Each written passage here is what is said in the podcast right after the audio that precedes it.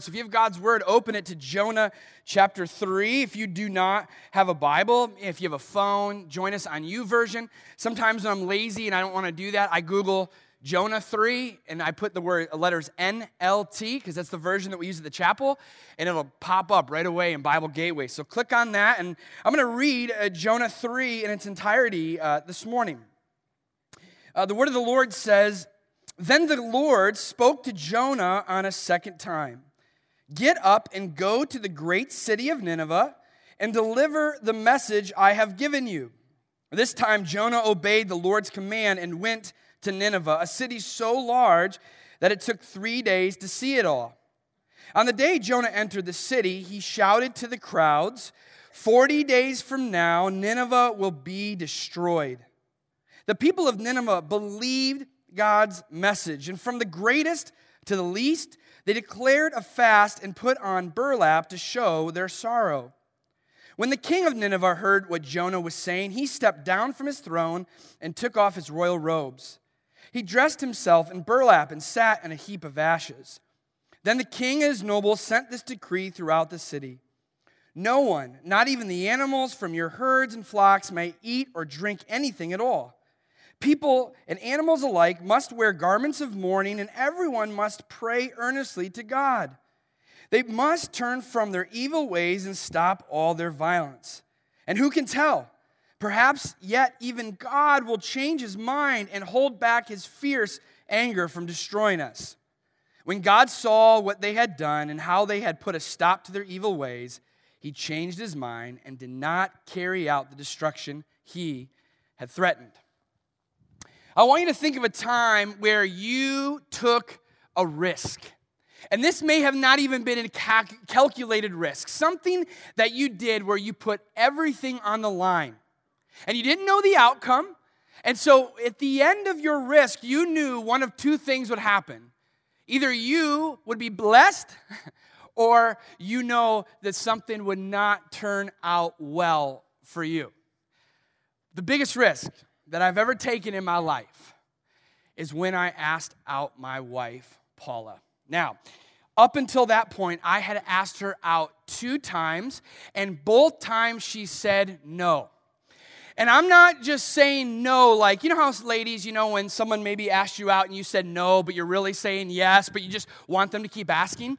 Paula, when she said no, she shut the door and deadbolted it about four times she had the only keys as well. Like there was no chance getting through this door. So what do I do?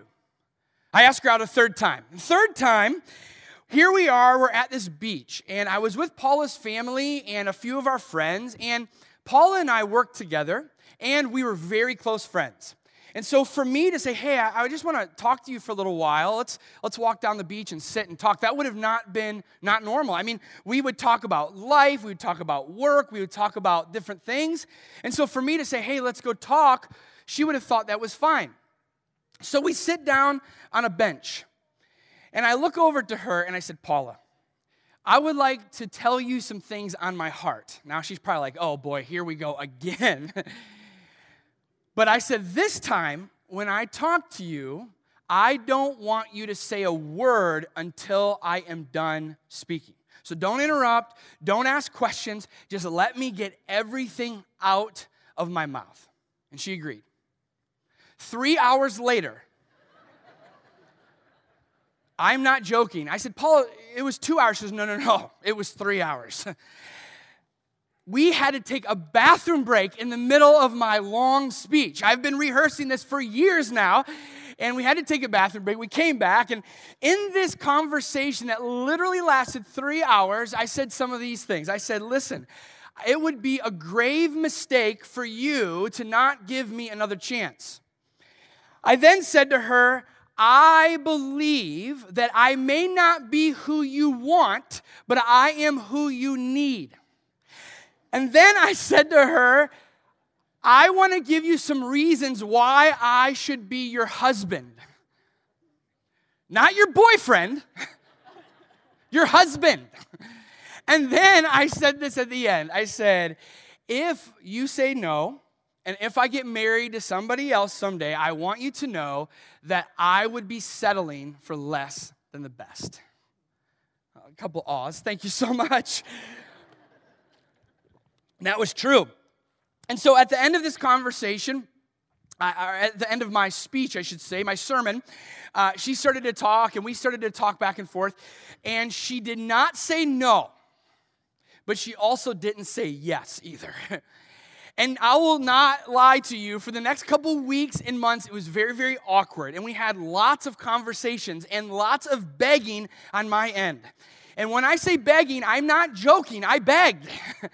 I begged God, I begged her, like, you don't understand. I have to be married to you. I know we're together and we should be together. And then finally, God miraculously, not only does He part the Red Sea, He parted Paula's heart. And somehow she let me in, and we've been married almost 10 years. And I tell you that because I almost didn't go for it a third time.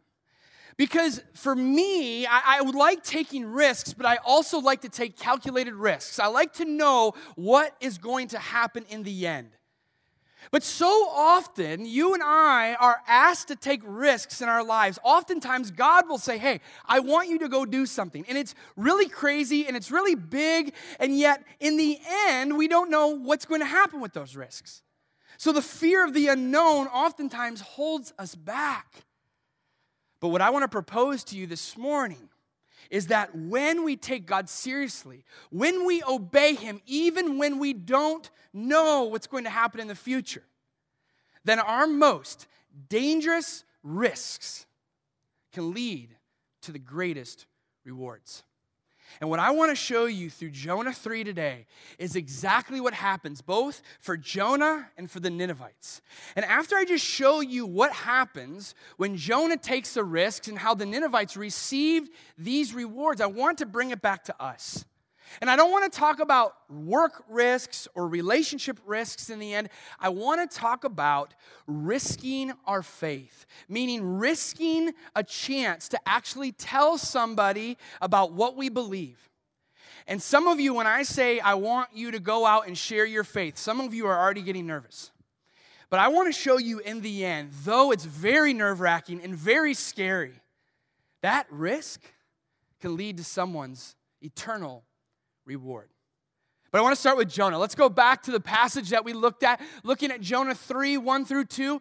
Uh, it says, Then the Lord spoke to Jonah a second time Get up and go to the great city of Nineveh and deliver the message I have given you. We have seen over these weeks that God is a God of second chances. The first time when God goes to Jonah, Jonah said, No way. And then he, he heads far west to Tarshish. He's like, I don't want anything to do with this calling. And thankfully, God, He intervenes. He saves him and He gives him another chance because God really cares about Jonah, but God really cares about the Ninevites as well. And so he is called to go to Nineveh and share the gospel. Now, remember, Nineveh is a place where it is the center or the capital of Assyria. And Assyria was one of the meanest, nastiest, most violent countries in the world's history. Just to give you a picture of what was happening in Nineveh at the time, Tim Keller he puts it this way. He says the Assyrian Empire was unusually violent. It slaughtered and enslaved countless people and oppressed the poor. It was renowned for injustice, imperialism, and oppression of other countries. This is what Assyria and Nineveh was known for. But the problem is, when you treat other people like that, oftentimes it comes back to even haunt your own people. And the people of Nineveh began to turn on each other as well. Again, Tim Keller is super helpful here. He says the text in Jonah 3 shows that the impulse towards exploitation and abuse was also eating away at the fabric of Nineveh's society. God was tired of the Ninevites' injustices. God is a just God. And sometimes we don't get to see the justice that He will give to those who commit injustices on other people. I wish we could see that, but we don't always get to see that. Now, in the end, God will have the final say, and we're grateful for that. But sometimes we don't get to see His justice in person. Well, here we do. God's saying, if you don't knock it off, I'm going to give you justice. And we see this through what Jonah has to say. Here's what Jonah says. This time, Jonah obeyed the Lord's command, and he went to Nineveh, a city so large that it took three days to see it all. And on that day, Jonah entered the city. He shouted to the crowds 40 days from now, Nineveh will be destroyed. Now, it says that this time Jonah obeyed, but Jonah obeys reluctantly. How do I know that? Well, first of all, if you read ahead into John chapter, or John chapter 4, excuse me, Jonah chapter 4, you see when God ends up blessing the Ninevites, Jonah is absolutely furious.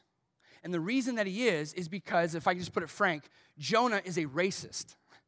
Jonah cares about his own people, and to see God bless another people group who are violent people who should not get or deserve God's mercy, oh, he goes crazy. But more than that, listen, he is called to go and share this news with the Ninevites. And he only says one word or one phrase 40 days from now, Nineveh will be destroyed. The most important message that he needs to give the Ninevites, he says one sentence he doesn't want them to be blessed. And so he does the bare minimum. I remember I've heard the phrase, you probably have too, C's get degrees in school. This is exactly what he does. He does just enough to pass. But more importantly, why I think Jonah was reluctant is in the message that he has to proclaim. He's proclaiming this message to a violent people, a group of people you don't mess with. And he doesn't go and say, hey guys, let me tell you, I heard from God, and God is very pleased with you. Like, God really appreciates the injustices, you enslaving people, you killing people, you keep it up. God bless you. Amen. He doesn't say that. He literally goes in there and says, listen, if you don't knock it off in 40 days, God's going to destroy you. Can you imagine having to deliver that message to such a violent group of people? Anyone want to sign up for that? he there's no re, uh, there's a reason why Jonah ends up running away. He has to go in and say this terrible thing. He is risking it all. It would have been so easy for a Ninevite to say, "Oh, this guy who wants to kill him. Let's have some fun." He could have died at the hands of the Ninevites, but he takes the risk anyways. And what's so amazing is when you and I we take dangerous risks, oftentimes it can lead to the greatest rewards. And for the Ninevites, it leads not just to a great reward, but eternal rewards. Because miraculously, look what happens. The people of Nineveh believed God's message, and from the greatest to the least, they declared a fast and put on burlap to show their sorrow. Listen, when you read the story of Jonah, and I were to ask you what the greatest miracle in the book of Jonah is many of us would say it's the great fish that swallowed Jonah. And I would say we're completely wrong. The greatest miracle in the story is when somehow this reluctant prophet says one sentence to a group of people who are known to be violent oppressors, and they immediately listen and they want to change their ways. They humble themselves. They realize that they have not been living the life that they should have been. They have not been living the life they could live. And instead of killing people and going about their ways, they recognize that they want to do something different. They listen to his message. And what I love about this passage here is that we see it says, from the greatest to the least began to fast and to put on burlap. They were sorrowful for what they've done wrong. Now, this is not just ordinary Ninevites who somehow believe this prophet's message. The most important, powerful person in all of Nineveh also listens as well. I mean, look what happens. It says, when the king of Nineveh heard what Jonah was saying, he stepped down from his throne and took off his royal robes. He dressed himself in burlap and he sat on a heap of ashes. We could go over this uh, verse right here and just keep reading, but let me tell you, it is so beautiful what happens in this very verse. The king knows that he is powerful, and the way that he displays that power is the throne that he sits on and the robes that he puts on. It marks his leadership, it marks his power. And it says, once they heard from God, he stood up and he took off his robes. He stepped down from the throne, essentially saying, This throne is not occupied by the king of Nineveh anymore. This throne is occupied by the king of the universe. What an incredible, beautiful picture of what happens when God gets a hold of your life. Even the person who has all the power in the world who can wield that in a way to literally tell his people to kill anybody that he wants to be killed. He steps down and he changes his life. And not only does it affect him, it affects the people he leads. And that's why he declares over the Ninevites this He says, The king and his nobles sent this decree throughout the city. No one, not even the animals from your herds and flocks, may eat or drink anything at all. People and animals alike must wear garments of mourning, and everyone must pray earnestly to God. They must turn from their evil ways and stop all their violence. And who can tell? If we do this, perhaps even yet God will change his mind and hold back his fierce anger from destroying us. One pastor put it so well when he talks about evil ways. You see that phrase show up a lot in Jonah chapter 3. And evil ways can also be synonymous with a prison. And what the Ninevites have done without even knowing it is that they've, they've gone through life and have picked up these evil ways and these oppressive ways and selfish and prideful ways. And what they don't even know is they're not even living the life that they could live. And instead, they've imprisoned themselves. They can't get out of this cycle that they've put themselves in. And I just wonder how many of us in this room, we have found ourselves in there as well. Here's what you have to realize. If you walk through life every single day and you don't take an inventory of life, you will never recognize the things that you may be doing, the things you may be believing, the things you may be thinking, the things you may be saying are actually keeping you in a prison.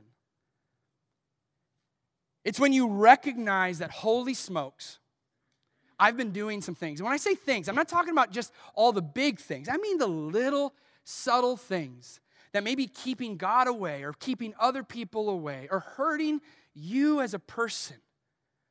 When you don't step back and recognize that, you live in a prison you don't even know it. And that's exactly what the Ninevites were doing. That's why the king, through what God said, like, listen, we got to get out of this prison. How do you do that? Well, he says you got to turn. The word the Hebrew word for turn literally means to repent. That word repent literally means to do a 180. In essence, what you're doing is you're saying, I've been in prison for too long. I want to go the opposite way. And when we do that, we can get out of a prison and we can go to rehab. The bravest people that I've ever met in my life are those who have gone to some kind of rehab. So many people, when they hear that they're going to rehab, they think they're weak. Let me tell you, they are the strongest people you'll ever meet. Because for a lot of us, we're in prison and we don't do anything about it. But for them, they recognize they're done with their evil ways and they want to change and stop ruining their family's life. And what I love about the chapel, we have rehab. Not just on Sundays. This is rehab, by the way.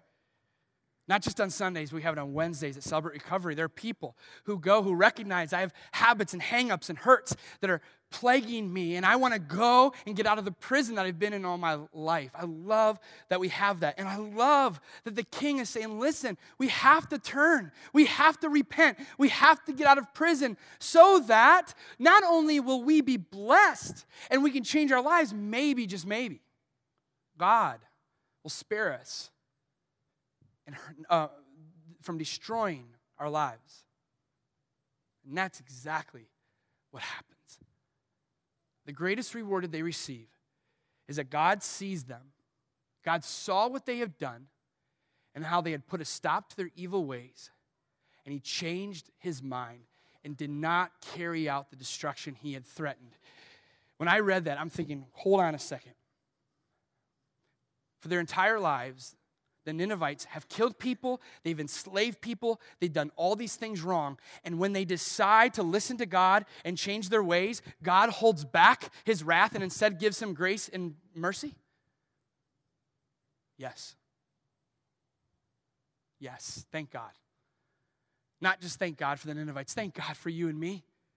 See, a lot of times when we enter into a relationship with God, even though we know it's through Jesus, oftentimes we say, okay, I know what I've done wrong and I have to earn my way for the rest of my life. And we end up even putting ourselves in a prison spiritually. And the gospel, the true word of God is this even when you recognize your evil ways, even when you turn to God and say, I'm done with them, I need your forgiveness, He will grant you grace and mercy. You See, Jonah, he was reluctant he didn't want them to be blessed, but he actually opened his mouth. He obeyed God. And in the end, the Ninevites earned the greatest reward possible is that they have a relationship with God now. What happens in your life? What about the people in your life that don't know about God? How do they know? How are they supposed to hear about this God who loves them despite what they've done with their lives? How are they supposed to hear? Again, I, I looked at Tim Keller because he's way more smarter than me. He puts it this way God is by nature a sending God. He never calls us in to bless us without also sending us out to be a blessing to others. We love the first part in that second sentence God blesses us. Man, I don't even know an ardent atheist who would say, okay, if there is a God, I truly want to be blessed by Him. All of us are wired to be blessed by God. And the way that you are blessed by God is simply admitting, God, I need you. I've been in a prison all my life. I turn to you, and because of Jesus and what he's done on the cross and through the resurrection, we get to be freed from that kind of life, and we get to live our rest of our lives in rehab, knowing we're one decision away from going back into prison. But even if we do that, God will get us out.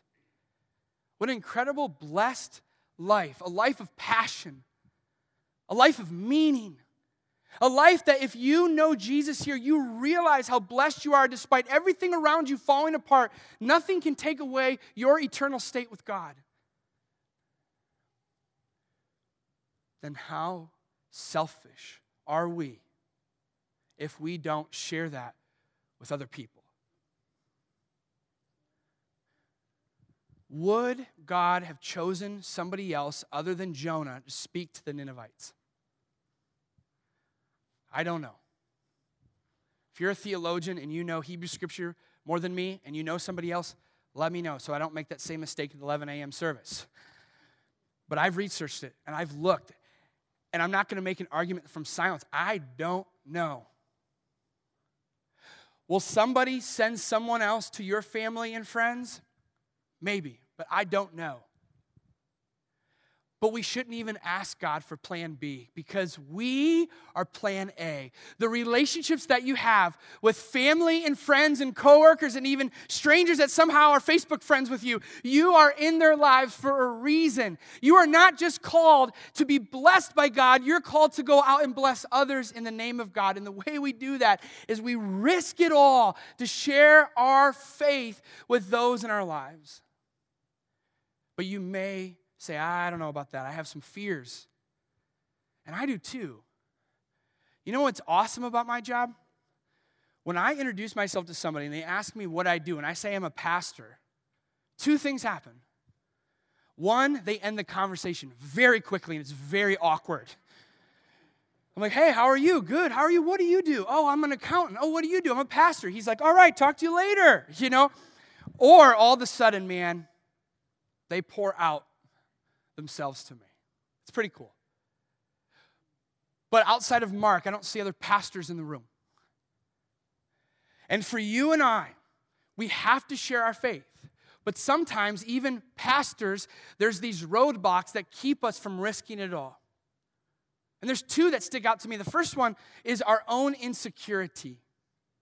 Our own insecurity, like here you are, you want to tell people about Jesus, you want to share your story of faith, and then all of a sudden they start to ask you some crazy questions.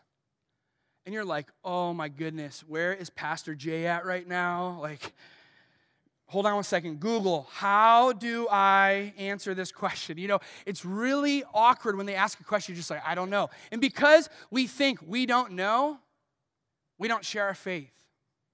We become insecure, or we don't know what to say. Like you're out to coffee with somebody and you want to share your faith with somebody, and you're like, how do I get from coffee to Jesus? So you think, all right, this coffee's hot. Hey, is your coffee hot? Yeah? Do you know what else is hot? Hell. No, you don't say that way.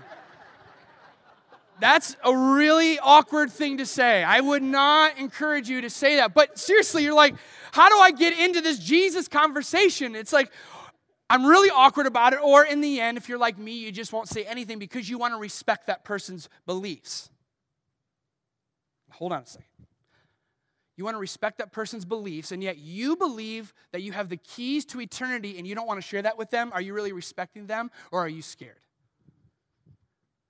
Insecurity and the fear of the unknown keep us back from doing so many things in the name of God because we don't trust Him. We look at ourselves rather than Him. Which leads to our second risk. This is the one that I deal with more than even insecurity is uncertainty. Like what happens if you're going to share your faith and you just don't know how they'll respond? What if all of a sudden the conversation turns and everything was great and you had a good relationship with this person and all of a sudden it turns and they get angry with you or they yell at you? What do you do when that happens? It happened to me. I went to Cedarville University for my undergrad. And at Cedarville, I had to take a class called Personal Evangelism. The word evangelism literally means to share your faith. And in that class, I loved Dr. Blumenstock, my professor. I loved what I was learning, but every time I sat in that class, I had anxiety. Because at the end, our project wasn't to write a paper or take a test. Our project was walk to walk on to the campus of Wright State and go and find someone to share our faith with them. I was petrified. And so the day came. I probably didn't sleep all the night before because going up to a stranger and sharing your faith, it's really, really awkward. so I get out of the car. I had a conversation with this person over here, and it went well. Then I'm like, all right, this feels good. I'm going to go have a conversation with somebody else. So I go down into this like basement dwelling where this guy is studying, and of course, there he is with all of his homework and his books. And I'm like, do I interrupt this guy? I'm like, I'm feeling like I should go talk to him. I don't know why. So I'm going to. So I sit down. This guy looks up. He's like, who is this weirdo? And I start just to talk about my life. Asking him questions about certain things. And I knew that I had to somehow turn it from there to Christ. I didn't want to use my coffee illustration that I gave you earlier. So I just started to share a little bit. And then, pretty quickly, when I started to really share my faith and what Christ has done and what he wants to do for him, he visibly got angry. And I was trying to think, okay, in my class, I was thinking, what happens when they get angry? We didn't talk about that. so here he is, he's getting angry, and then he starts to yell at me in public, in front of other people. And he's creating a scene. And I am like, where is my professor? He is supposed to come in and help me. He is nowhere to be found. And so he starts yelling at me. And then one, you want to know what he yelled? He said, What about the people in Africa who've never heard about the gospel? What about them? And he screams that at me. And you know what I did back? I yelled back at him. I did. I won't recommend that to you, but I did and I yelled at him. And you know what I yelled back at him? This is God, trust me. I said, I don't care about the people in Africa right now. All I care about is you. And right now, there is a living God who's done whatever it takes to have a relationship with you. Why are you objecting it so harshly right now with anger? And I just screamed it at him. At that moment, he stopped. And he says, I think God's been talking to me for a while now. I said, What in the world? That was not what I was expecting to hear. I thought he's going to tell me to, you know, go do something with my life and expletives, but he doesn't say that. And he starts to talk about some things in his life. Then he says, Yeah, I have a roommate who he's been telling me about Christ. He's been inviting me to church. I just have been resisting and resisting and resisting. And then all of a sudden, here I am studying, minding my own business. You come along and you tell me about Jesus. He said, I'm ready. I was like, if I don't get an A for this, I don't know what I have to do. But beyond that, I, I didn't care about a grade. I'm like, this guy went from screaming at me to I got to pray with him to know Christ in the matter of moments. Yeah, it's a great story. I could give you 15 other ones that didn't end like that. But sometimes the dangerous, the dangerous risks that you take can lead to the greatest rewards. I tell you that story because of all the people in the world that should not have responded to God's grace, it would have been the Ninevites. It was more miraculous than a whale swallowing a human. And one sentence changed their eternity. There are people in your life that you're so scared to tell about Jesus that they need to hear about them. And where else are they going to hear about them other than through you? And yeah, you may be risking it all. You may be putting your chips in the center, and they may not accept Christ in that moment, but someday maybe they will. Someday you may have a story like me who that person way down the road said, Oh, I remember my family member or my friend shared Christ with me five years ago, and now I want to say yes. You don't know. We have to risk it, even if we don't know the results, to hopefully see God give an incredible eternal reward. So, how do you do it? I'm going to give you three ways. And they're pretty hard, but it's okay. The first one is this live a life where people aren't surprised you follow Jesus. I'm going to read that again. Live a life where people aren't surprised you follow Jesus. If you're sitting down with a family member or a friend, and they know you go to the chapel, but they see who you really are outside the church and you start to share your faith and all of a sudden you start to share your faith and they're just thinking to themselves how can this person be telling me about god right now? Their lives look nothing like him. We shouldn't have people in our lives that are surprised that we know jesus our lives should look in such a way that people should want what we have. They may not understand it's because of Christ in your life, but they should want what we have. They should hear you share your faith and say, I didn't know why he was so loving. I didn't know why he was so graceful. I didn't know why he was so accepting. I didn't know why he or she was so generous. But wow, this makes a lot of sense. But if you're living a life where people would be surprised that you follow Jesus, you and I have some work to do because our actions must line up with our words. You don't have to live perfect, you got to live faithful. Humility is at the center of that. The second thing you have to do, this is the easiest one, by the way, is pray. Prayer, what you're saying to God is God, I can't do this on my own. And if I do, I will fall into the categories of insecurity, of uncertainty, and I won't share my faith. But if I do pray, and I partner with you, God. You will speak through me, and we will do this together. And that's exactly what God wants to do with you. We say my three at the chapel. We have asked everybody to tell three or to pray for three people that they don't know Jesus and they want to see them sitting next to them in church someday. Have a relationship with God, hopefully someday.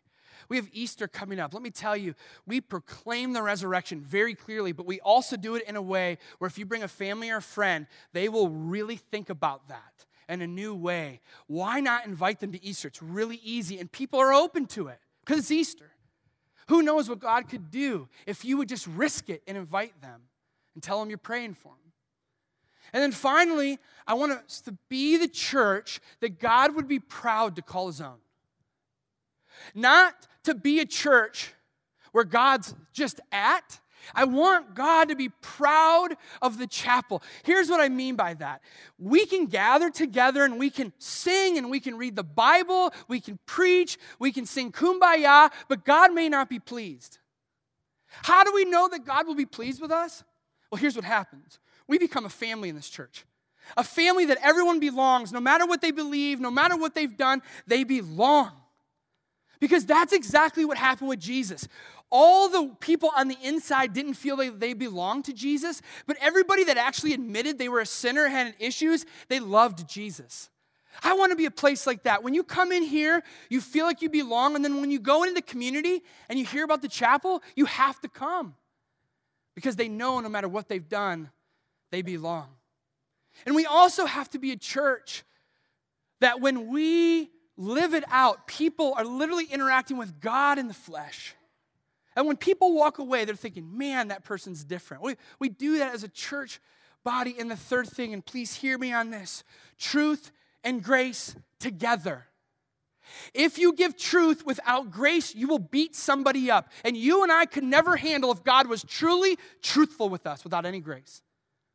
But if we're gracious and we don't speak truth, then we're just really nice people. But if somehow we get the truth part and the grace part with equal measures, and we explain to them that they're a sinner that needs Jesus so they can go to heaven someday, but give them grace to know that they're messed up just like you're messed up. And if we present that, people may actually want to come here. And those who are on the outside of faith will actually want to be a part of faith, just like the people in Jesus' time was. That's how we become the church that God would be proud to call his own. Let me tell you, these three things are really hard because that means you're going to live selflessly in a culture where it's all about you. But in the end, if you live that life, even though it's really difficult, and you open your mouth and you live a life that God would be proud of, both your life and as a church, the most dangerous risks can lead to your family's eternal rewards. Let's start doing that together as a church. Let's pray together. And Father, we give ourselves to you. We may be like Jonah and want to run, we want to run west. We may be Jonah and be reluctant, but in the end, if we open our mouths and we risk it, who knows who may say yes to you? We are your plan A. Use us for your glory. In Jesus' name, amen.